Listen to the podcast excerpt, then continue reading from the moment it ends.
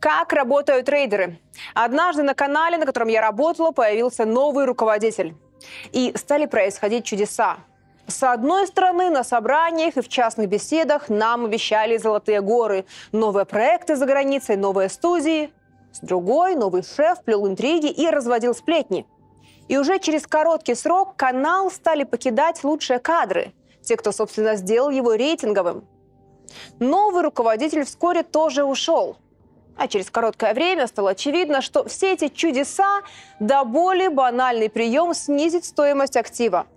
Канал готовили к продаже, и новый шеф был подсадной уткой от потенциального покупателя. Такое в бизнесе случается часто. А можно ли то же самое сделать со страной? Начинать нужно все с того же. С обещания золотых гор – Сегодня я расскажу вам про мыльный пузырь, которым до сих пор дурят голову миллионам. И докажу, что конечный путь, к которому ведут жители Украины и Молдовы, это банкротство.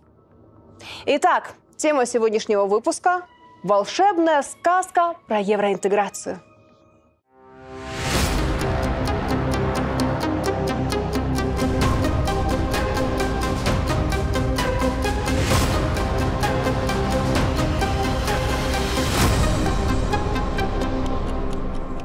С 2004 я постоянно слышу «Скоро вступим в Евросоюз и заживем богато. Надо только немного потерпеть». Ми Європа, і ми нікуди не підемо звідси, поки Європа не буде тут. Ровно в это же время свой путь в Европу начала Молдова. Но все эти годы и в Украине, и в Молдове жизнь только ухудшалась. Цены росли, люди уезжали. А я немножечко абстрагировалась от этого, и у меня уже настолько план э, э, эмигрировать, что я уже немножко абстрагировалась. И чем хуже становилась жизнь людей, тем больше они хотели туда. Європейський рівень, заробітні плати, пенсії, там в Европе люди защищенные. Вот их лечат там э, как-то бесплатно. приход к тем ценностям, ну, за которые мы, собственно, боремся. новое направление, может, новые рынки. и жизнь лучше станет. Обогащение через те же путешествия будет. совсем новый уровень. Во-первых, это уже нет возврата к прошлому. Чтобы не быть голословными, давайте посмотрим, как развивались четыре страны после выхода из Союза. Две из них выбрали строительство суверенной политики, и еще две полностью положились на западных консультантов. А в нашем выпуске «Плата за жизнь» мы уже сравнивали уровень жизни в России, Украине, Беларуси и Молдове. Выпуск посмотрели больше миллиона человек. Когда-то эти четыре страны были общим экономическим кластером, были взаимно интегрированы, имели общую инфраструктуру, энергетику и производственные связи. Путь на евроинтеграцию, конечно, предполагал, что нужно все эти связи порвать. В жизни так всегда. Выбираешь одно, жертвуешь другим. Нужно было лишиться части экономики и потенциала. Но людям этого не объяснили. Интеграция в Европейский Союз должна принести нам благополучие, лучшие рабочие места, счастье для детей, успешную Молдову, чтобы все самое прекрасное в этом мире могло быть здесь, в Республике Молдова. Это как если вы живете в общем доме, но самостоятельно перерезаете себе газ, воду, электричество и говорите «Мне все это не нужно. Вася с соседней улицы обещал мне все это бесплатно». Вопрос, над которым полезно задуматься украинцам и молдаванам. Зачем Васе с соседней улицы за свой счет тянуть вам свет и воду? Суверенным странам после распада Союза много чего досталось. Но достался и выбор. Можно было развивать то, что осталось от Союза – или наоборот, положиться на другого, послушать западных консультантов, все приватизировать, вырезать, распродать и отдать в аренду.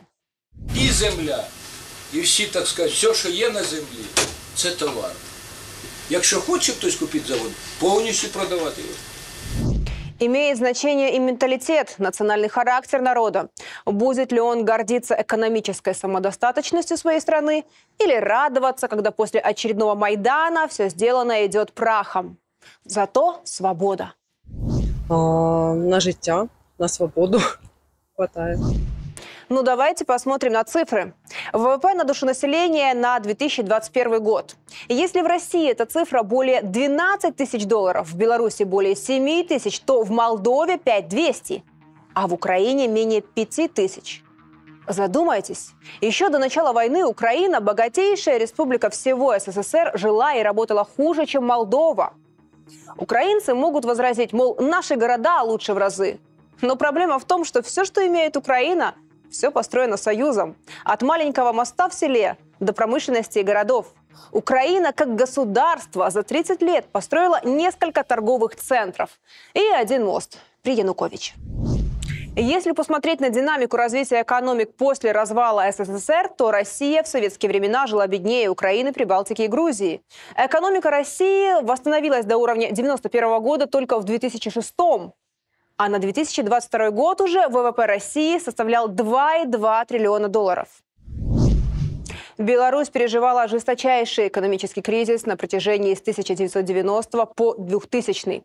Но президент Лукашенко добился того, что в течение с 2000 по 2014 ВВП Беларуси в текущих ценах вырос в 7 раз. Украина.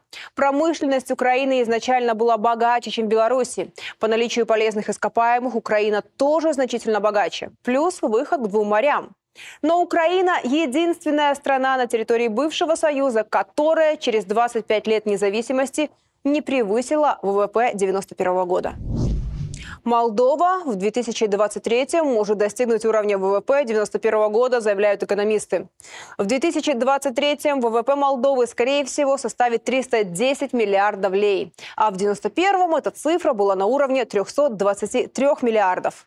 Параллельно происходил отток населения в более благополучные страны. А что с населением?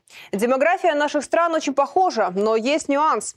Если Россия и Беларусь за все годы после развала Союза лишились только по одному миллиону населения, то украинцев с 52 миллионов осталось всего 23. А граждан Молдовы стало 2,5 миллиона против 4,5 на начало 90-х. Предприятие. Россельмаш. Прибыль в два раза больше, чем годом ранее. Гомсельмаш. Объем производства и экспорта плюс 30%. Тернопольский машиностроительный комбайновый завод – банкрот. Харьковский тракторный завод – банкрот. Группа «ГАЗ». Чистая прибыль 130 миллионов рублей. Минский автомобильный завод. Выпущено 5,5 тысяч грузовых авто. Кременчугский автомобильный завод – банкрот. Тираспольский автоприцепный завод – банкрот. И это только для наглядности лишь малая доля списка. И за каждым из этих предприятий тысячи рабочих мест. Сотни тысяч тех, кто вынужден был уехать из дома и искать работу за границей, лишь бы прокормить семьи. Так что выгоднее для населения? Строить суверенную государственную политику или слушать западных консультантов – в Украине искренне, я вас уверяю, считают, зачем нам производить запорожцы, ЗАЗ, если мы евроинтегрируемся и завтра будем производить БМВ, а ездить будем на Мерседесах. Только почему кто-то должен отдавать вам свою работу?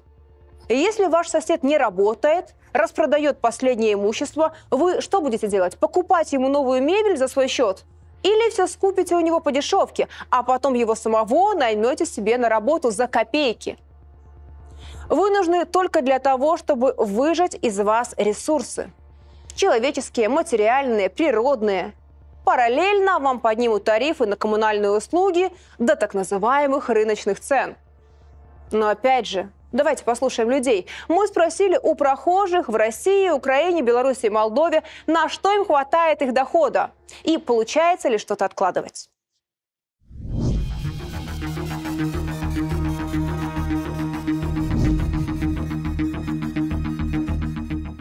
на життя, на свободу хватает. Не очень хватает, то я, ну, я хочу в Россию этот, убить все. Ну, минимальное проживание. Покушать, оплатить коммуналку. Все, що ми відкладаємо, донатимо на армію. Я не відкладаю гроші взагалі. И на лекарства не хватает, если бы дети не помогали. Хватает газ платить покушать и все. Ни на что не хватает, так что живем, экономим. Конечно же, нам хватает, пока все, все здоровы. Просто выживаем. Нет, на откладывание Денег не хватает. Откладывать не всегда получается. Пенсии хорошие, хватает на все. Если есть желание, то да, получается. Даже отложить могу немножко. Но на все, на все необходимое и даже, даже иногда больше. Получается, еще и детям даем. Ну, на все, что мне необходимо, на все хватает. Да, мне всего хватает, вполне мне все устраивает. Денег хватает на все. Ну, мне хватает, да. Не скажу, что я шикую, но хватает. Мне хватает абсолютно на все. Да, мне хватает денег, все в порядке, я нормально зарабатываю. Да, я откладываю. 10% с зарплаты я всегда откладываю. В принципе, мне на все хватает. На две бутылки вина в день. Жить вполне можно и даже можно откладывать. На жизнь и на отпуск. Получается откладывать. Да, все, все хватает, даже откладываю немного. Хватает, откладывайте на путешествие на все. Половину или больше половины откладываю, инвестирую. Так почему в Беларуси живут в разы лучше, чем в Молдове? И при этом тарифы в несколько раз ниже. Люди не бегут из страны. Дорогие мои молдаване и украинцы, ответ вам может не понравиться и может показаться теорией заговора. Так вот, вас сознательно ведут к нищете и банкротству. Метод очень простой. Если страна не суверенна, повышай тарифы на коммунальные услуги. Так ты залезешь в карман каждому гражданину, от бабушки-пенсионерки до промышленника-бизнесмена. Разоряй предприятия и разрушай науку и образование. Люди должны быть очень бедными и не очень умными, чтобы не думали и не анализировали, чтобы не конкурировали с тобой и не мешали жить. Такими легко управлять. Задумывались ли вы, если ЕС так хотят вам добра, почему не вкладывают ни в образование, ни в науку? Почему не инвестируют в модернизацию? Что для аграрного сектора Молдовы сделали европейские инвесторы? Как-то помогли с новыми технологиями? Нет, такого не будет. И это еще один пункт. Вы должны думать, что просить – это нормально. Сегодня мы обсудили постоянную и последовательную поддержку Республики Молдова со стороны Европейского Союза. Наша страна становится более безопасной благодаря европейским фондам, которые помогают нам модернизировать сектор безопасности.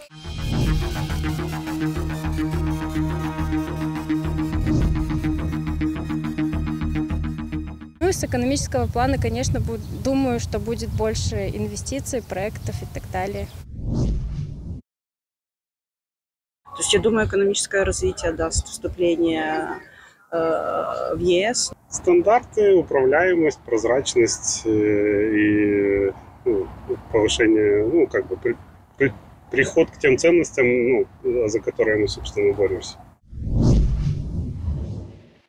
По итогам 2023-го, как ожидает правительство Украины, госдолг Украины составит 106% от номинального ВВП.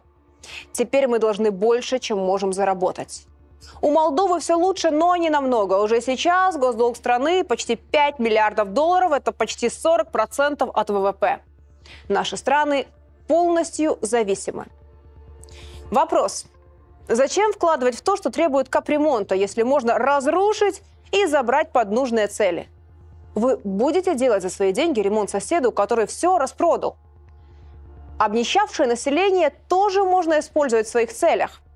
Сейчас украинцев не выпускают из страны, экономики нет, и остается только воевать за деньги. Но и при этом многие довольны. Убить э, русских этих фюреров, все. Мы хотим Ну победить да, просто. победить, да. Это одно, у нас одно, только одно, чтобы победить этого долбанного Путина. Мы хотим его просто, ну, порвать. Он мешает да. нам жить. Да. Не, не получается, но мы все равно хотим убить этого фюрера. Видите параллели? В одном из прошлых выпусков я рассказала, почему Молдову готовят к войне по украинскому сценарию. Друзья, думайте. Вы без меня знаете, что лучше всего жить своей головой. Если вам понадобится рука помощи, она всегда при вас. Ваша собственная. И подписывайтесь на канал и телеграм-канал Панченко. Делитесь этим видео, пишите в комментариях, что думаете. Мира вам. Пока.